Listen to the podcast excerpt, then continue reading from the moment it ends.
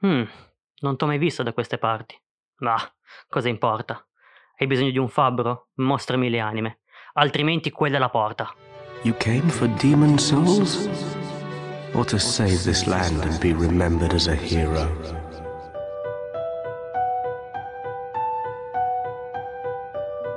This is the Nexus.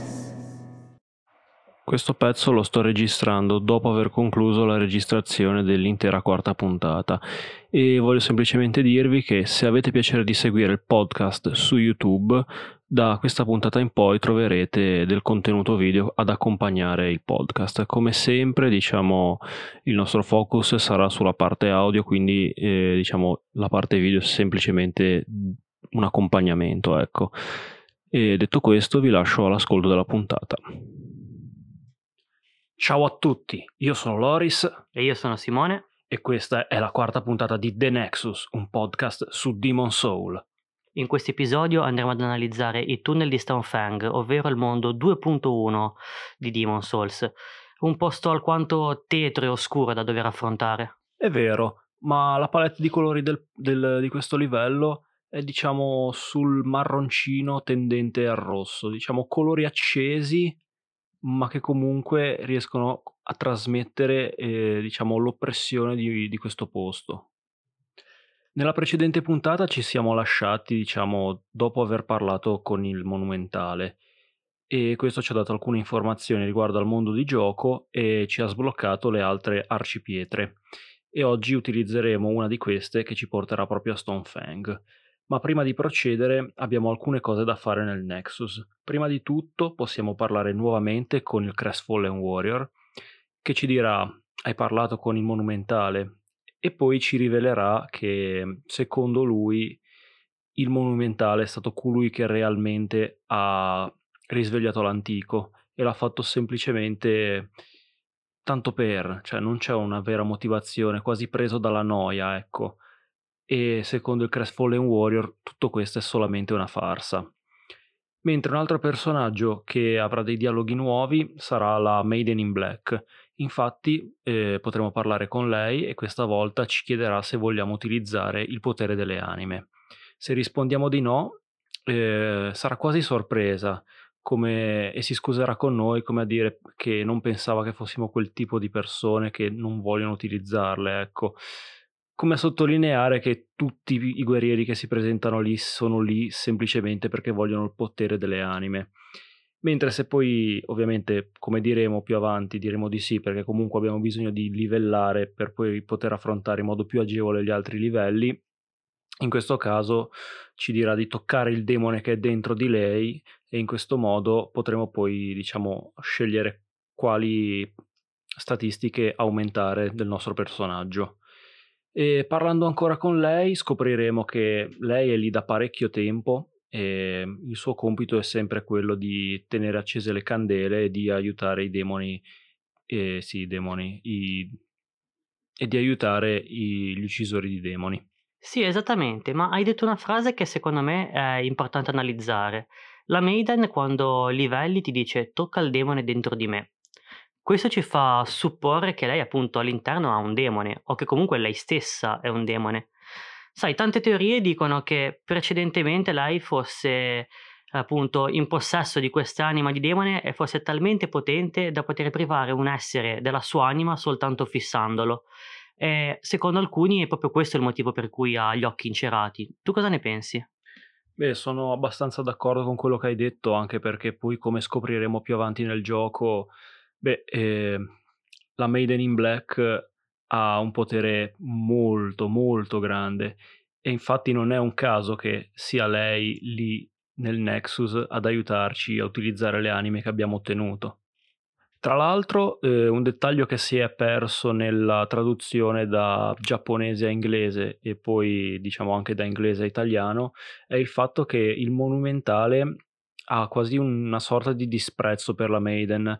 Nei, nei dialoghi inglesi, diciamo, viene, viene, viene chiamata la povera Candle Maiden, una roba del genere mentre nei dialoghi originali, quelli in giapponese, non viene fatta questa distinzione, cioè praticamente per il monumentale semplicemente la tizia che sta lì e si occupa del Nexus e comunque lei è stata imprigionata nel Nexus e questo lo possiamo capire facilmente guardando i suoi piedi. Infatti sulla caviglia ha mm, il Nexial Binding e praticamente anche lei come noi è costretta nel Nexus. Un'altra cosa interessante da notare della Maiden è che se tu per sbaglio dovessi colpirla, comunque lei essendo legata al Nexus come noi non può morire, ovvero rinasce poi eh, successivamente ricaricando la partita. E un'altra cosa è che livellando poi mh, tramite appunto la, la Maiden delle statistiche precise, ovvero fede e magia, possiamo sbloccare due nuovi dialoghi con eh, due dei personaggi che erano presenti nel Nexus. Esatto, infatti se abbiamo raggiunto le statistiche necessarie ci rechiamo dall'apprendista di Frick e dall'accolito di Dio, questi ci accoglieranno in modo differente. Infatti eh, l'apprendista di Frick ci permetterà di apprendere alcune magie e di utilizzarle, mentre il, ehm, come si dice, eh, l'accolito di Dio ci permetterà semplicemente di ottenere miracoli e di utilizzarli. E ehm, quest'ultimo ci dirà, come abbiamo già accennato nella puntata precedente, che i miracoli sono opera di Dio, mentre i, le magie sono opera dei demoni e chi utilizza la magia non è altro che un servitore dei demoni ma di questi dettagli della trama potremo parlare successivamente quando avremo la possibilità di parlare con altri NPC. Direi che è il momento di addentrarci nei tunnel di Stonefang utilizzando la seconda arcipietra. Esatto, entrando nel tunnel compariamo praticamente in un sottoscala alla fine, dove c'è la, l'arcipietra che ci porta in questo mondo. La, l'unica via percorribile al momento è appunto salire questa piccola scalinata che ci porta davanti subito il primo NPC della, della nuova area, ovvero un mercante, tutto sporco in mezzo alla terra, quasi mezzo nudo. E l'unica cosa che ci dirà appunto è che eh, lui scambia merci per anime eh, per restare ovviamente vigile, diciamo così, non vuoto, e ha un piccolo segreto. Ci dice che nasconde, sa dove si nasconde la tana di alcune lucertoline che ci possono fornire materiali utili allo sviluppo delle nostre armi. Esatto, tra l'altro ci racconta anche un piccolo dettaglio del mondo di gioco, ovvero che gli abitanti di Stonefang eh, sono leggermente mutati, sono diventati, come li chiama lui, dei lucertoloni, che non si accorgono praticamente della sua presenza e questo lo avvantaggia perché può muoversi nei tunnel, recuperare gli oggetti e poi rivenderli ai guerrieri che si accingono ad affrontare il tunnel. Tra l'altro ha parlato delle lucertoline e se, gi- se ci giriamo ne possiamo notare subito una.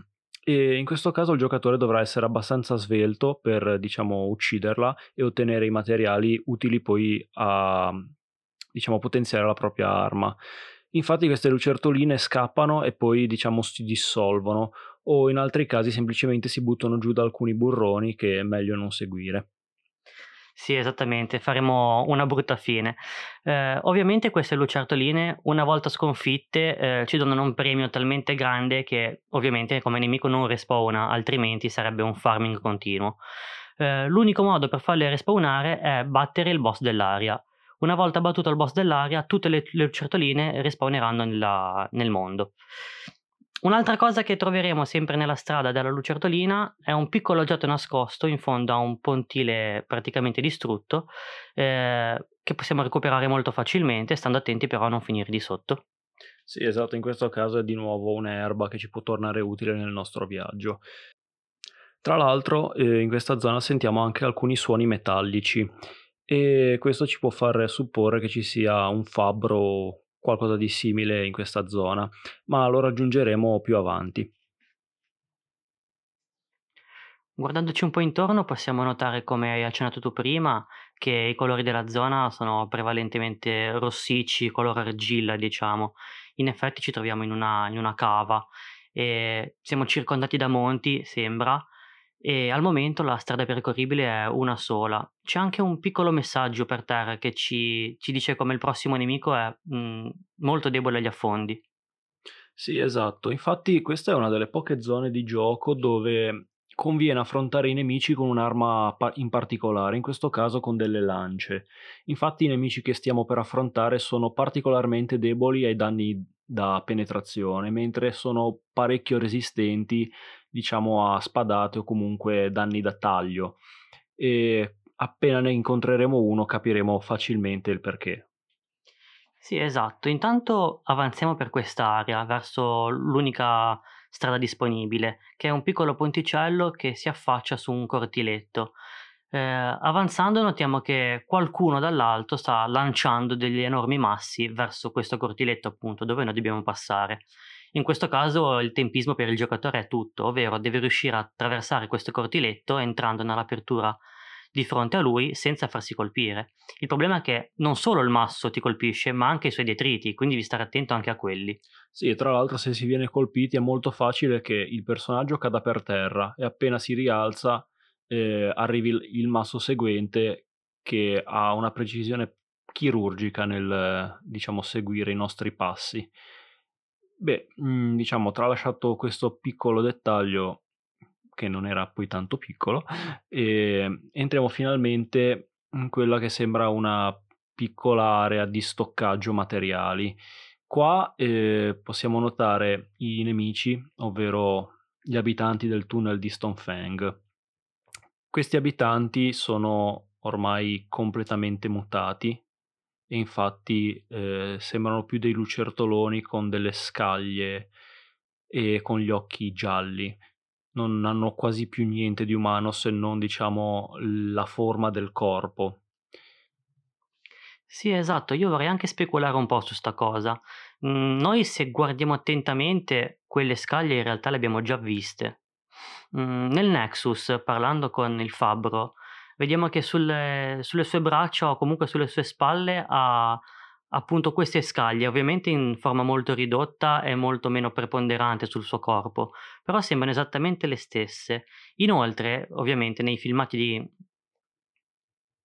nelle schermate di caricamento eh, vediamo l'immagine di Ed e Baldwin, questi due fabbri. E se notiamo anche l'altro fabbro che ancora non abbiamo incontrato ha il corpo quasi completamente coperto di scaglie.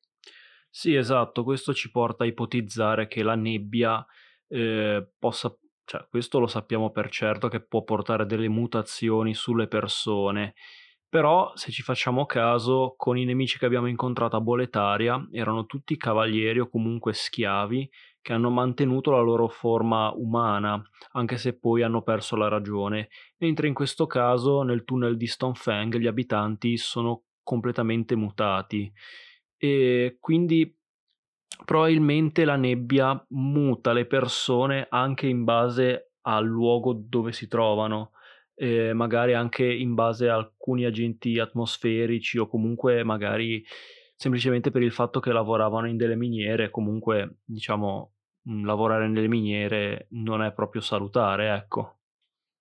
Sì, esatto. Questo qua poi magari lo approfondiremo più avanti quando abbiamo più materiale su cui parlare in base alle mutazioni della nebbia. Adesso ci addentriamo in questa piccola area di stoccaggio, come hai detto tu prima, e notiamo che abbiamo due possibili strade. Una è superare questa area di stoccaggio che è piena di questi scavatori che sono intenti nel loro lavoro e una è dietro di noi. In realtà la vediamo spenta perché è un ascensore, ma se guardiamo bene, alla sinistra di questa apertura c'è una leva che potrà attivarlo. Mm, non so, vuoi subito parlare dell'area sovrastante l'ascensore o vuoi continuare per quest'area di stoccaggio e vedere cosa ci aspetta? Beh, assolutamente, io direi di prendere l'ascensore. Infatti, prendendo l'ascensore salendo, vediamo un, un nemico che ci è completamente nuovo, ovvero un ministro grasso. I ministri grassi, diciamo, sono parte della società politica di Boletaria e questo ci può fare intendere che probabilmente eh, Stonefang era una provincia del regno di Boletaria, probabilmente utilizzata per gli approvvigionamenti di materiali. E infatti i, gli abitanti di Stonefang non attaccano il ministro grasso e sembra quasi che siano eh, ai suoi ordini. Infatti, se notiamo, se, se lo attacchiamo, poi i, gli abitanti di Stonefang ci attaccheranno. E il ministro Grasso, beh, è un nemico abbastanza ostico all'inizio del gioco perché in, nella versione che troviamo qua Stonefang non hanno armi, ma utilizzano la magia e in particolare degli attacchi di fuoco che possono farci parecchio danno. Ma una volta eliminato eh, ci ritroviamo poi a combattere contro due, due abitanti di Stonefang, ovvero quelli che lanciavano le pietre e possiamo anche supporre che quindi siano parecchio forzuti, anche se poi diciamo sono molto deboli agli attacchi da penetrazione. E beh, in quest'area qua troviamo qualche oggetto, giusto? Sì, troviamo la classica animella da consumare, la classica erbetta, ma più importante un'ascia contundente più 1. Stranamente già in un'area che possiamo definire iniziale troviamo un'arma potenziata, ovvero più 1 anche se contundente. Questo cosa ci fa capire che quest'area è completamente inutile, visto che abbiamo appena detto che i nemici sono deboli agli attacchi da affondo. Però una cosa che possiamo fare adesso è scendere nell'area in cui lanciavano i massi e recuperare gli oggetti che sono lì, ovvero altre animelle, cose che ci possono tornare utili. Sì, tra l'altro, se noi prendiamo l'ascensore e osserviamo un po' l'area che abbiamo già percorso, potremmo notare che al di sotto dell'area da dove, da dove siamo partiti, ovvero dove c'è l'arcipietra, c'è un oggetto che possiamo recuperare, non al momento, ma successivamente. E questo ci suggerisce che c'è una via per arrivarci. Tra l'altro, eh, in questa zona è possibile scendere eh, a un piano inferiore con l'ascensore, ma lì non ci sarà praticamente niente. Forse giusto un'erba da recuperare. Beh, quest'area avrà un significato più avanti nel gioco e da qua è interessante notare che si può osservare quello che sembra, diciamo, il villaggio di Stonefang. Ovviamente noi stiamo affrontando i tunnel, ma è plausibile che, diciamo, questi lavoratori avessero un villaggio lì vicino dove, diciamo, riposarsi durante la notte o comunque dove abitualmente vivevano le loro giornate.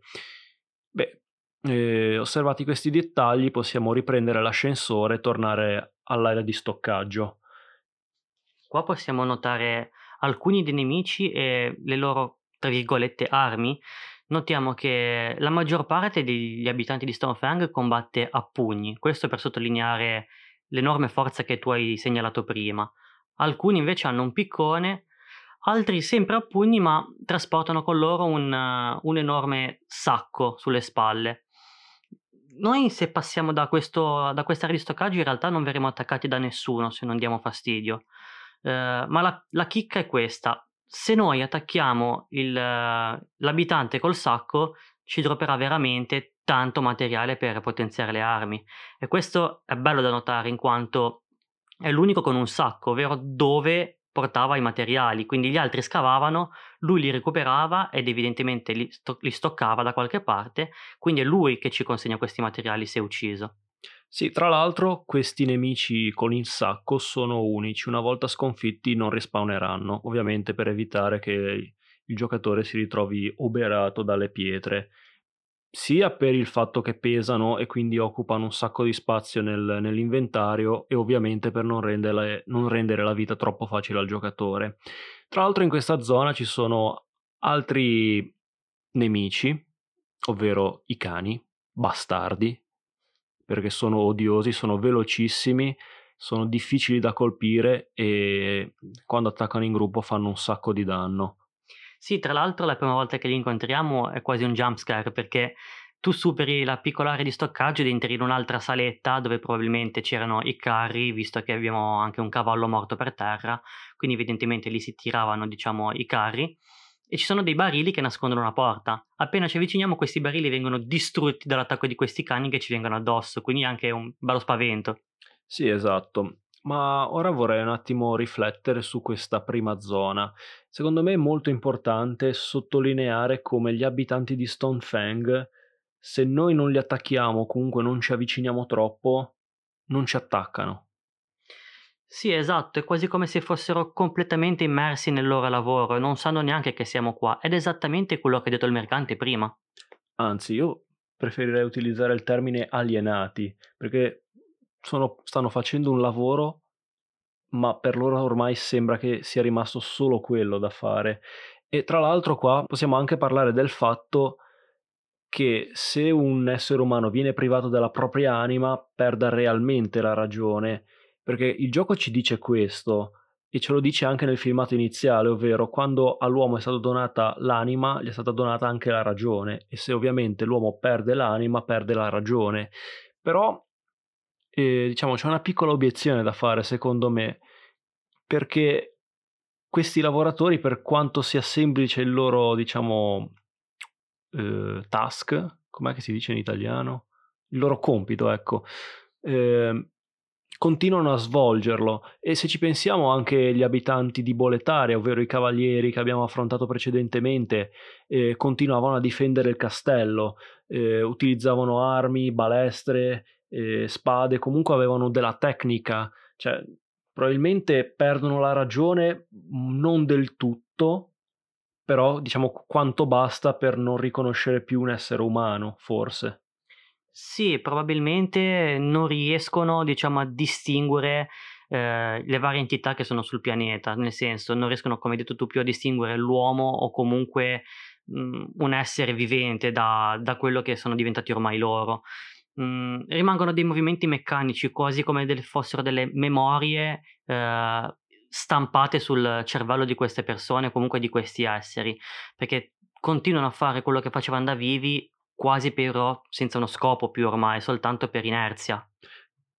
Tra l'altro riguardo a questa faccenda avremo modo di approfondirla quando poi affronteremo un, un boss nel mondo 1-3 di Boletaria e qua forse potremo trovare una conferma a ciò che stiamo dicendo. Tra l'altro, eh, diciamo, lasciando un attimo il gioco vero e proprio parlando diciamo in modo un po' astratto, la prima volta che ho affrontato quest'area, l'alienazione dei, degli abitanti di Stonefang mi ha ricordato molto vagamente i temi trattati in un film molto vecchio che è Tempi moderni di Charlie Chaplin, che parla diciamo proprio di questo operaio che si aliena completamente nel suo lavoro. E Beh, qua ora è molto, diciamo, un discorso di speculazione più che certezza, però magari From Software in quest'area voleva magari fare una critica mh, più o meno velata al sistema capitalistico, una roba del genere. Anche perché se ci pensiamo, eh, loro sono sviluppatori giapponesi e in Giappone è abbastanza noto che gli impiegati eh, praticamente vivono per lavorare, cioè donano la loro vita al lavoro. C'è gente che dorme sul posto di lavoro o che comunque quando esce dal lavoro è completamente scoppiata e si addormenta sulle panchine della città. Sì, esatto, la, come dicevi tu, la famosa scena della catena di montaggio del film di Charlie Chaplin. Eh, come ho detto anche prima, praticamente continuano a fare quello che fanno in modo meccanico e automatico, senza quasi scopo alla fine. È una, una, bella, una bella lettura questa in realtà, si potrebbe anche approfondire, ma forse non è questa la sede. Sì, anche perché comunque, come abbiamo già sottolineato, è una nostra idea e non abbiamo conferme dirette da From Software, anche perché comunque, come abbiamo già detto più volte, in Demon Soul non ci sono eh, certezze, è tutto molto va tutto diciamo all'interpretazione del giocatore. Proseguendo invece per la strada che ci ha mostrata, troviamo un altro ministro grasso da dove sono usciti i cani e possiamo decidere in realtà se affrontarlo o meno perché sì, occupa un'entrata ma è una parte extra, ovvero dentro troveremo degli oggetti di consumo e niente più. La vera strada da percorrere è sulla nostra destra, è, una, è un piccolo archetto dove verremo assaliti da un abitante di Staufeng col piccone, che la telecamera ovviamente non inquadrerà, quindi sarà un ennesimo attacco sorpresa di Demon, battuto il quale mh, mm, ci troviamo davanti a un piccolo corridoio molto molto stretto tra l'altro e questo può dare un po' i nervi per due motivi. Uno, la telecamera, che spesso si incastra nei combattimenti con i muri o col tetto e rende difficile il combattimento già più di quello che è.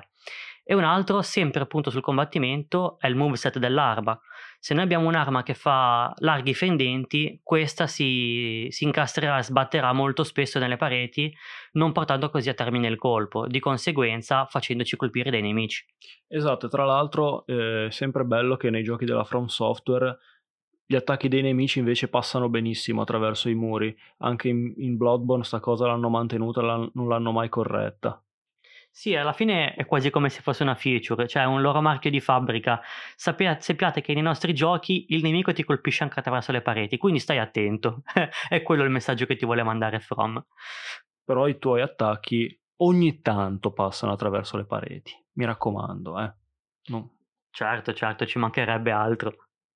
Superata questa serie di corridoi dove incontreremo un paio di nemici e semplicemente li abbatteremo, arriviamo in una stanza molto più larga. In, questa, in quest'area notiamo due cose particolari. Una è quella che questa stanza non è statica come tutte le altre, ovvero ci sono degli elementi dello scenario che si muovono. In effetti possiamo notare una, una carrucola che trasporta dei grossi mh, mm, carrelli di metallo strapieni di materiale. Questo fa capire che la miniera comunque è ancora in funzione, quindi questo materiale viene portato, estratto e spostato. E questo ci può anche far supporre che i demoni in qualche modo abbiano ancora bisogno di, diciamo, materiale e comunque di approvvigionamenti. E questo è molto strano perché alla fine mh, noi li vediamo come degli esseri ormai completamente impazziti, i demoni, cioè alla ricerca soltanto di potere.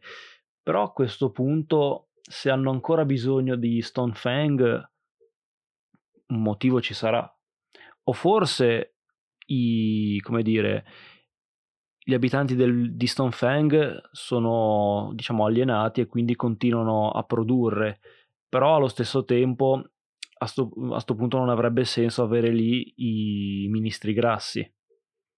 Sì, esatto. Eh, questa qua è una cosa interessante da poter poi analizzare più avanti quando avremo elementi, perché comunque in effetti perché mai i demoni dovrebbero approvvigionarsi di pietre? Quindi è molto strano.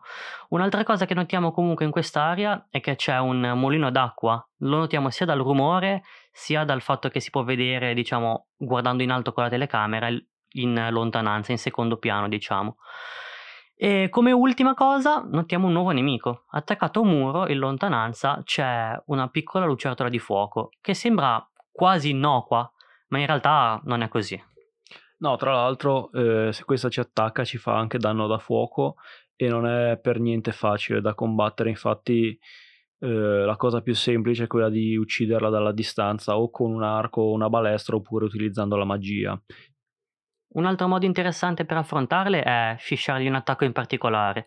Ogni tanto loro si lanceranno con una piccola carica verso di noi e con l'inerzia di questo slancio si capovolgeranno a pancia sopra. A quel punto noi potremo attaccarle tranquillamente senza subire danno. Perché sì, in caso le attaccassimo quando loro sono in posizione classica, anche se noi colpiamo loro ma loro non colpiscono noi, tramite l'arma ci prendiamo comunque danno da fuoco. Dopo aver sconfitto la prima lucertola possiamo salire su un'impalcatura e procedere oltre. Qui notiamo sulla nostra destra una fornace dove noteremo altre lucertole e nel caso le affrontassimo tutte potremo poi raggiungere un oggetto che non è altro che una pietra che ci potrà tornare utile per gli upgrade delle nostre armi. E procedendo ancora ci ritroveremo poi davanti altri tre, altri te, tre abitanti dei tunnel di Stonefang questa volta però li troveremo armati di quello che sembra essere eh, un'arma molto rudimentale. Infatti come possiamo notare ancora incandescente, quindi probabilmente qualcosa che stavano ancora forgiando. E questi sono abbastanza tosti perché comunque eh, infliggono molto più danno rispetto agli altri, però una volta sconfitti anche questi rilasceranno pochissime anime. Infatti non l'abbiamo ancora detto, ma i nemici di Stonefang eh, nel, nel, primo New Game eh, rilasciano tre anime, è davvero pochissimo. Infatti eh, per livellare è molto più semplice uccidere i ministri grassi se uno ha bisogno di accumulare anime. Sì, un'altra cosa che possiamo notare poco prima di raggiungere questi tre nemici, sulla destra è un ampio spazio eh, completamente sommerso dalla lava. Notiamo anche che al suo interno ci sono numerosi oggetti, però purtroppo per, per ora non possiamo raggiungerli, in qualche modo dovremo spegnere il fuoco. Esatto, tra l'altro eh, questa zona ci può tornare utile nel caso volessimo affrontare i tre nemici di prima, ovvero ci basta tirarli e farceli cadere dentro e moriranno all'istante. Procedendo dritti, ehm, f- ci ritroveremo diciamo a uscire dal tunnel e da qua possiamo diciamo vedere la zona dove, da dove siamo partiti.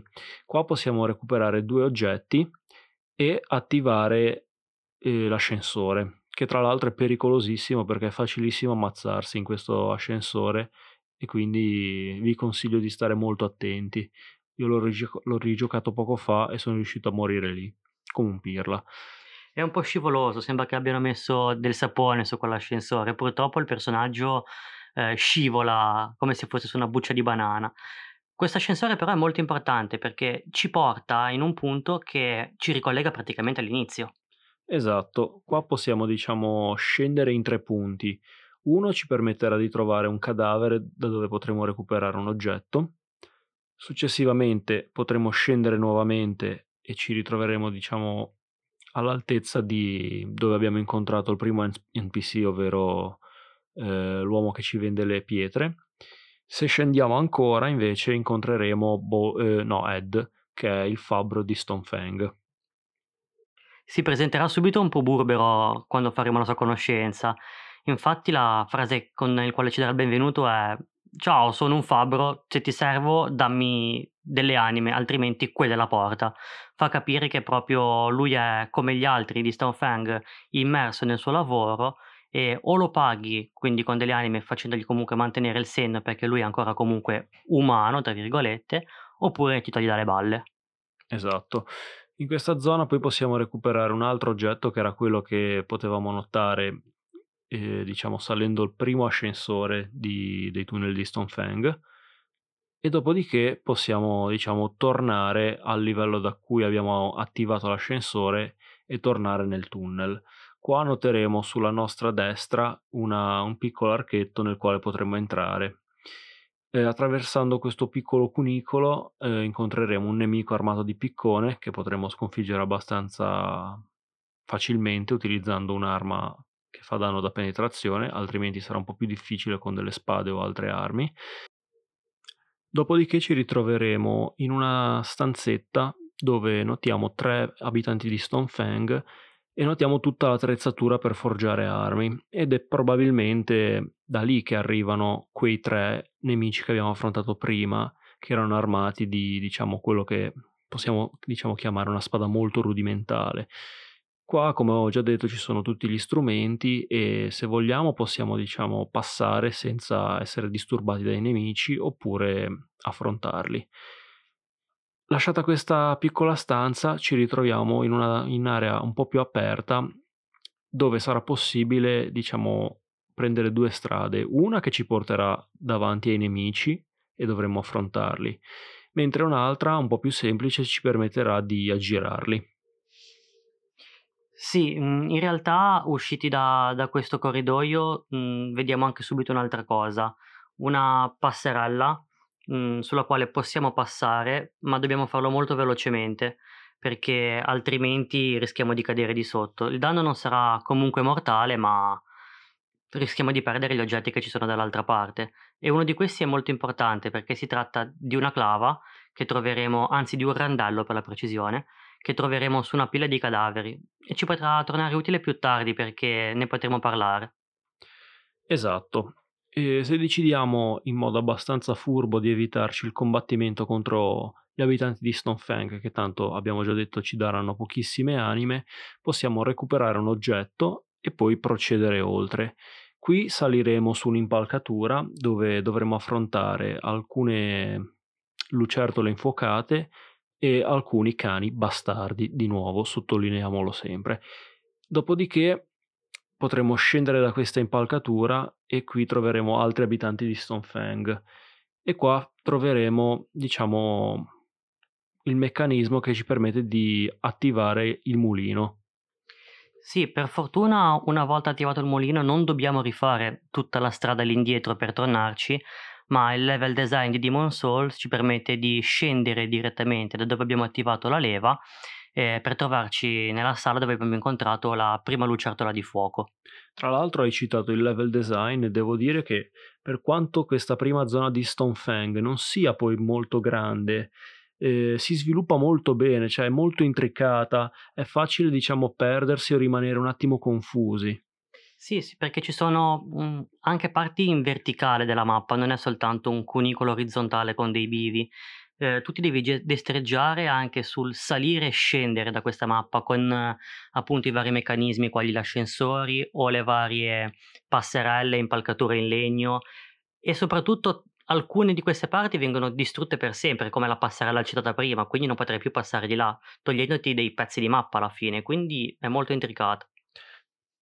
Tra l'altro il level design dei Soul è uno dei cavalli di battaglia.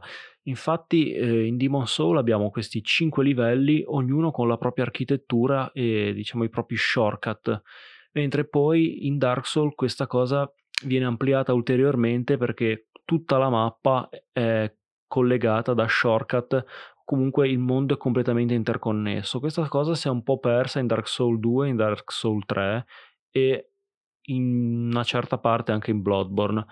Però comunque è bello notare come ci sia stata un'evoluzione da Demon a Dark e che comunque Demon eh, presentasse questa cosa già al suo interno. Sì, tornando poi invece al alla zona in cui abbiamo visto che c'era precedentemente la lava, che al momento quindi abbiamo spento grazie al meccanismo del del mulino d'acqua, possiamo raccogliere gli oggetti che vedevamo all'interno. Due sono semplicemente di uso comune come le la la pietra per craftare il potenziamento delle armi e un'erba che ci dà una vita, mentre un altro è un oggetto particolare, ovvero un anello che ci aumenta la resistenza al veleno. In questa zona non è particolarmente utile, ma ci, troverà, ci tornerà molto più utile avanti, sicuramente. E procedendo poi ancora per l'unica via disponibile, abbiamo una stanza completamente colma di barili infiammabili, alla quale dobbiamo stare molto attenti perché un ministro grasso ci tenderà una trappola lanciando i suoi incantesimi di fuoco e se non distruggiamo in tempo i barili o comunque scappiamo nello stesso momento in cui lui lancia l'incantesimo, finiremo arrostiti insieme alle fiamme che si propagheranno per questa stanza. Tra l'altro, una cosa che abbiamo sbagliato all'inizio è che abbiamo detto che il ministro Grasso non è armato.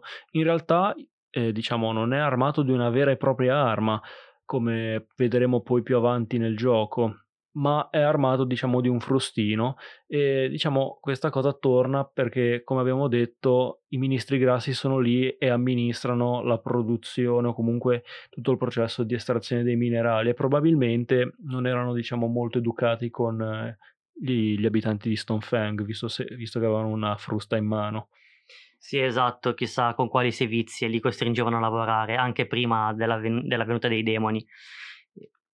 Tra l'altro, uhm, un'altra cosa da notare in questa zona dove affrontiamo il ministro è che sembra di essere, diciamo, in una zona dove gli abitanti di Stonefang si riposavano, perché diciamo dove poi vediamo la nebbia che ci permetterà di procedere, a lato sembrano esserci, diciamo, dei letti a castello. Sì, in una zona piena di barili infiammabili, questa è un bel dettaglio, la dice lunga. Sì, davvero. Eh, superato quindi il ministro e di conseguenza la nebbia che proteggeva, ci troviamo davanti all'ennesima passerella in legno eh, che collega un'impalcatura alla quale dobbiamo stare attenti perché dall'alto ci arriverà un masso e a seguire un nemico. Eh, superato anche questo ostacolo, se ci riusciamo, se stiamo attenti, iniziamo a notare qualcosa di particolare, delle ragnatele sui muri. Finora non si sono mai menzionati ragni o comunque bestie de- del genere, ma questo ci può far capire cosa incontreremo più avanti. Esatto. Procedendo, eh, notiamo una grossa piattaforma dove troviamo nuovamente un meccanismo che ci permette di attivarla. Se l'attiviamo, eh, scopriremo che questo è semplicemente un grosso ascensore che ci porterà eh, in una zona un po' più in basso dei tunnel di Stonefang. Qui noteremo nuovamente le ragnatele e avremo due strade, una che ci porterà in un vicolo cieco dove troveremo un oggetto e l'altra che ci porterà alla nebbia e qui attraversata la nebbia potremo affrontare un altro boss. Però prima di affrontarlo c'è da sottolineare una cosa molto importante, ovvero ehm, come sia ben meccanizzata tutta quest'area di Stonefang. Ci sono molti meccanismi eh, che permettono di automatizzare almeno una parte della produzione barra estrazione dei minerali. È molto interessante questa cosa. Sì, sicuramente avevano degli ingegneri che hanno progettato questa cosa, quindi vuol dire che era anche sviluppata. Noi avevamo detto all'inizio, nei primi episodi, infatti, che Boletaria è un regno molto sviluppato e molto eh, economicamente a posto, diciamo, in effetti. Quindi tutto questo sviluppo tecnologico è, è plausibile. Il fatto che sia mantenuto ancora comunque in funzione è particolare, perché comunque non si sa quanto tempo sia passato da, dalla venuta dei, dei demoni e della nebbia, però tutto funziona alla perfezione. Esatto, ma tralasciati questi discorsi, adesso è arrivato il momento di affrontare il boss. Attraversata la nebbia, ci ritroveremo nella tana del ragno corazzato, un'enorme bestia pronta a distruggerci. Il combattimento con questa bestia è una sfida di logoramento, ti porterà all'esasperazione, lanciando continuamente ragnatele che bloccheranno il personaggio e successivamente dei meteoriti di fuoco pronti a carbonizzarti. L'unica possibilità che hai è quella di schivare le ragnatele, andarci sotto e triggerare l'unico attacco che puoi parare e successivamente contrattaccare. Esatto, tra l'altro eh, questo nemico ha anche un attacco ad area particolarmente difficile da schivare o comunque parare, ovvero una fiammata enorme che dura parecchi secondi e diciamo l'unico modo per evitarla è quella di essere lontani dal nemico, quindi diciamo verso l'ingresso, eh, vicino alla nebbia. Però questo è abbastanza difficile perché se stiamo così lontani sarà difficile attaccarlo e quindi diciamo l'unica tattica possibile è quella di parare con lo scudo.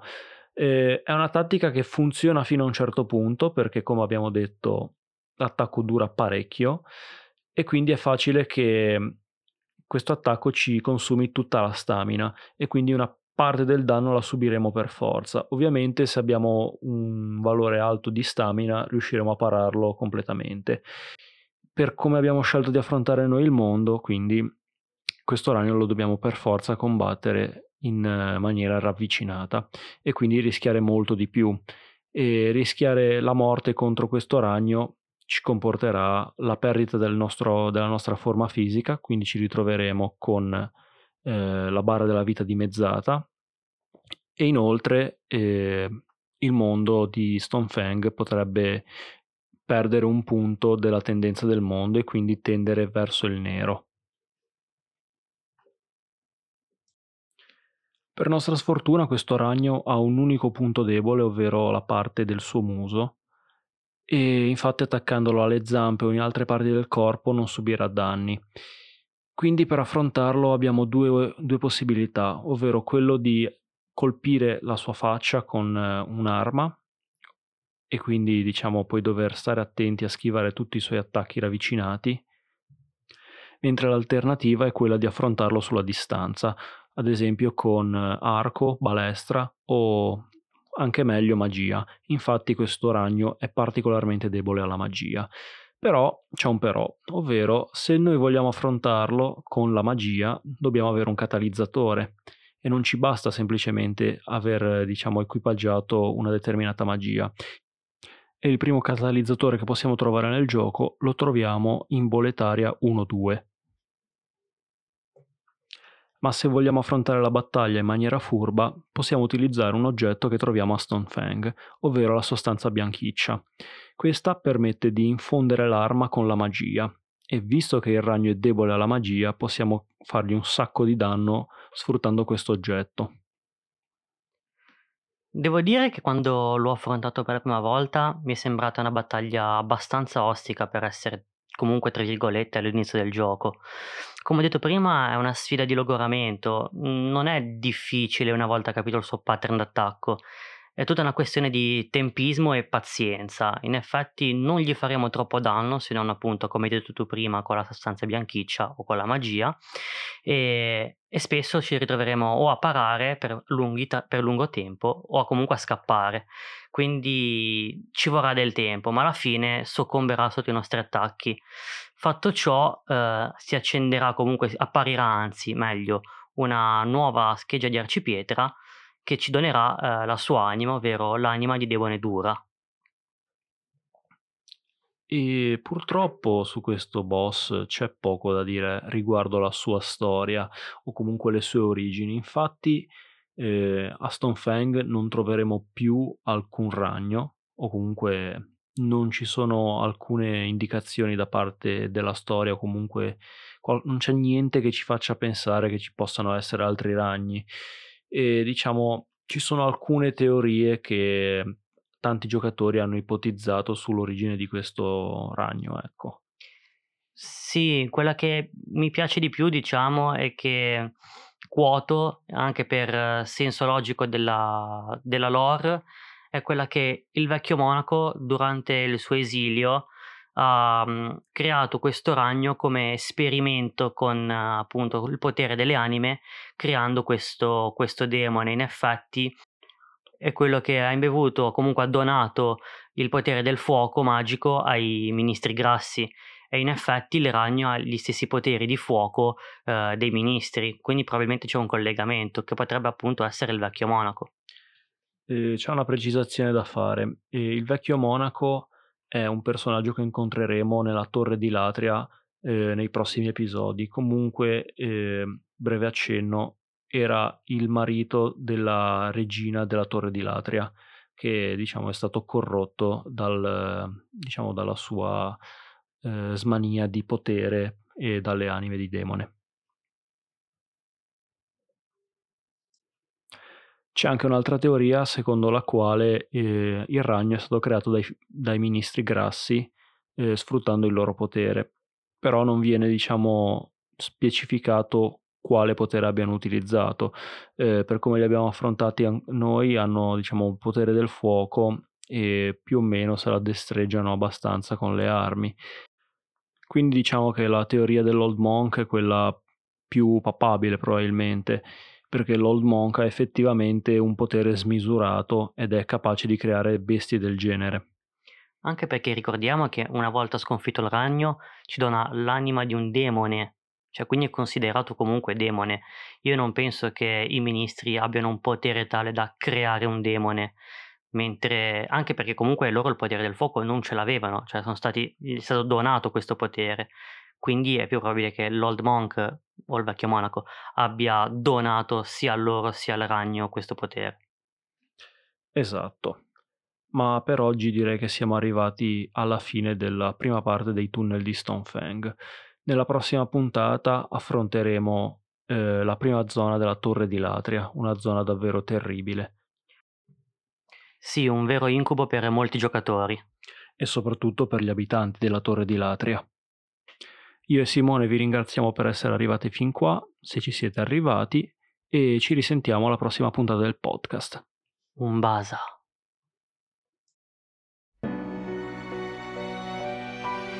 I shall await thine return, slayer of demons.